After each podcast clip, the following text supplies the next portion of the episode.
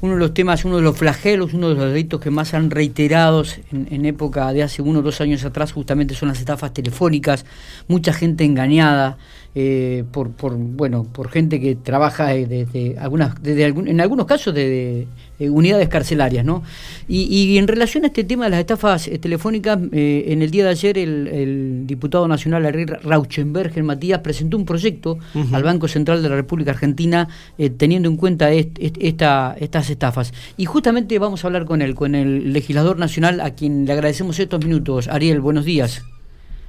Buenos días, chicos, para ustedes y para toda la audiencia. Bueno, ¿cómo, cómo estamos? Bien, nos llamó mucho la atención, lo, leí ayer y lo volví a, leer hoy en la mañana, sobre este proyecto que has presentado, este, teniendo en cuenta eh, esto de las estafas telefónicas y donde remarcabas que las cifras realmente son alarmantes. Contanos un poco a qué se debe este proyecto, qué, qué es lo que está pensado y cómo evitaría que se concretaran estafas telefónicas.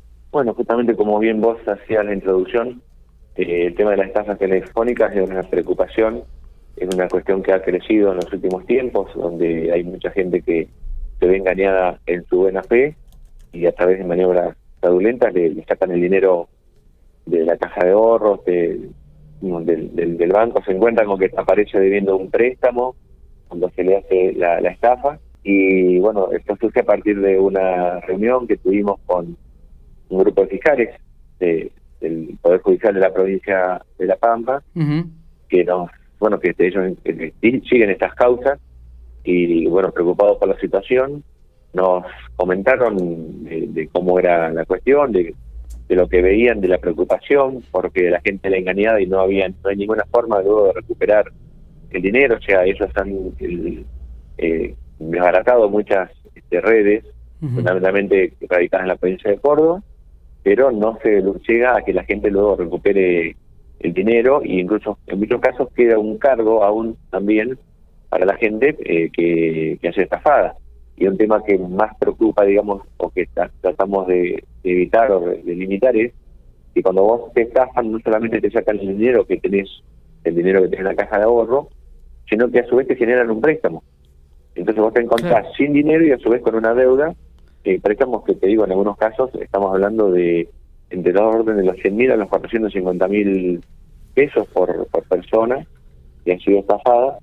Y entonces, bueno, la idea justamente es la de, entendemos que el Banco Central es la autoridad que tiene la capacidad suficiente como para incidir sobre todo el sistema financiero y establecer un marco normativo que limite esto, que prevenga y que controle o que, digamos, le dé una mayor garantía al consumidor, que es, en este caso, la persona que accede al banco, al cajero, a la, tarjeta de débito, de crédito o la tarjeta de compra, a las cuales se hacen estas maniobras, sí.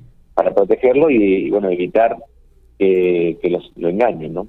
Bien, em, me manifestaste que tenías eh, datos este, con respecto a la provincia de La Pampa, eh, manifestaba que son realmente preocupantes, alarmantes los mismos ¿De, qué, de qué número estamos hablando en cuanto a estafas? Mira, de lo que la estadística que, se lleva, que tiene justamente eh, el Poder Judicial en, nuestra provincia, estamos hablando de que en el año pasado hubo 156 personas estafadas y el monto es de 16 millones 375 mil pesos. O sea, que como te decía, esto a su vez se diferencia entre la estafa propiamente dicha, donde te sacan el dinero de la caja de ahorro, que es en el orden de los 6 millones de pesos, pero 10 millones de esos 16, 10 millones son por préstamos.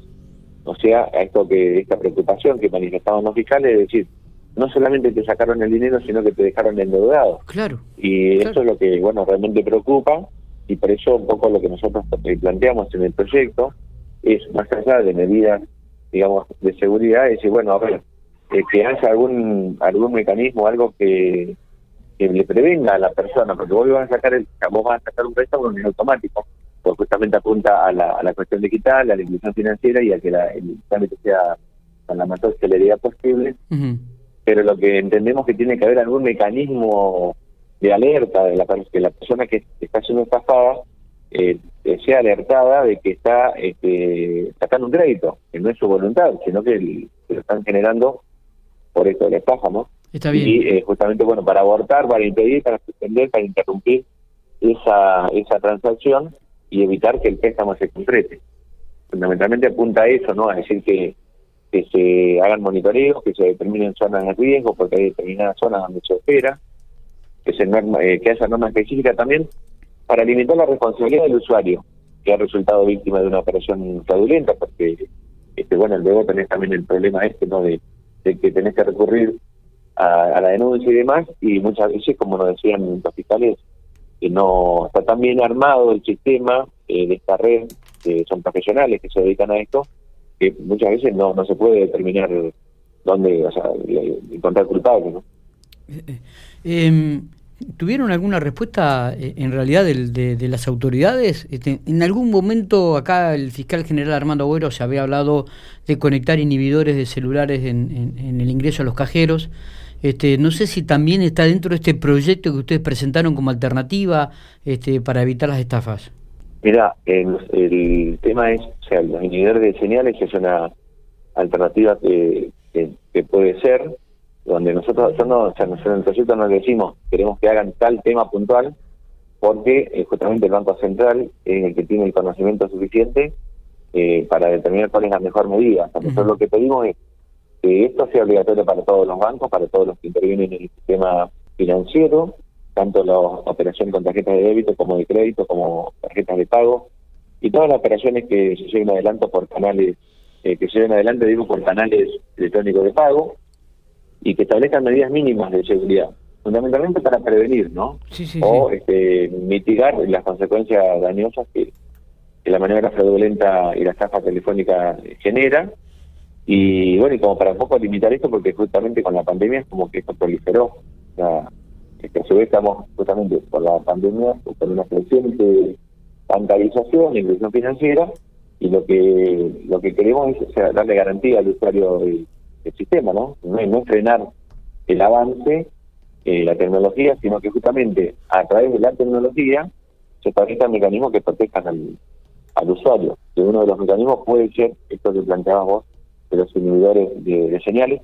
También hay que tener en cuenta que para ahí hay, hay que tener también bien cuidado con el tema de la, la privacidad de datos y con el, tema de ciertos derechos que por ahí, por ahí pueden verse afectados, ¿no? Eh, Ariel Trauchbergen, buenos días. Matías Oporto lo saluda. Eh, muchas de las cuestiones también que se habló eh, en todo esto en todo este tiempo con el contacto que uno ha podido tener con los fiscales referente a las estafas los que investigan es la burocracia que hay para poder investigar rápidamente el curso de un dinero o trabarlo. ¿Esto también se habló o está pensado hablar con este proyecto? Mira, eh, Matías, buen día. Eh, también sí, o sea, a ver, este, hablamos de forma genérica de toda la problemática, eh, nos plantearon justamente las dificultades que ahí existen para poder eh, llegar a, a, ¿no? Al, encontrar, como te decía, el culpable. Hay toda una red que se está manejando, incluso en muchos casos, desde las mismas cárceles, desde el mismo sistema carcelario. Las mm, mayores este, operaciones, o la base de operaciones está en la provincia de Córdoba, o sea, los casos que se han detectado aquí en la provincia fueron muchas veces por, operaciones que o, llamadas generadas desde la provincia de Córdoba, pero bueno, nosotros apuntamos fundamentalmente, como te decía, esto de obligar al sistema financiero a que tenga, eh, digamos, eh, o prevenga con medidas de seguridad específicas.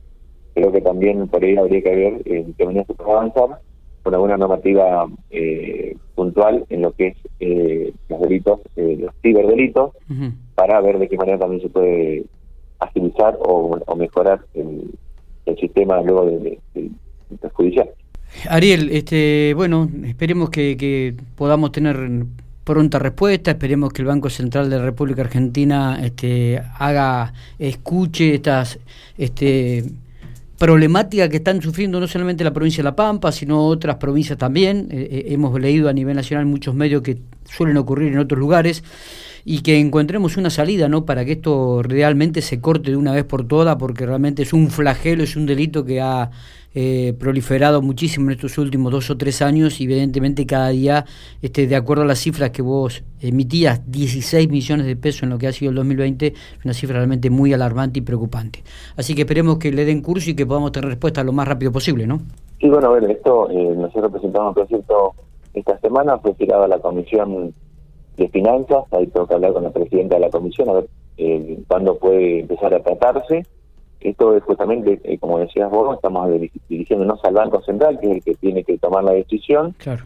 Pero aparte creo que es algo como también ustedes lo manifestaban, está sufriendo la sociedad, está sufriendo este extranjero, fundamentalmente afecta a los sectores para ir más vulnerables, y estamos ante un grupo de profesionales que se dedican a esto y que tienen la verdad que conexiones hasta call center propio, con lo cual, o sea, no son bebés de pecho, sino que estamos ante profesionales del delito, ¿no? Así que justamente la idea es esta de que rápidamente se actúe y que podamos dar una respuesta para reducir o mitigar los efectos que, estas estafas provocan en, la gente.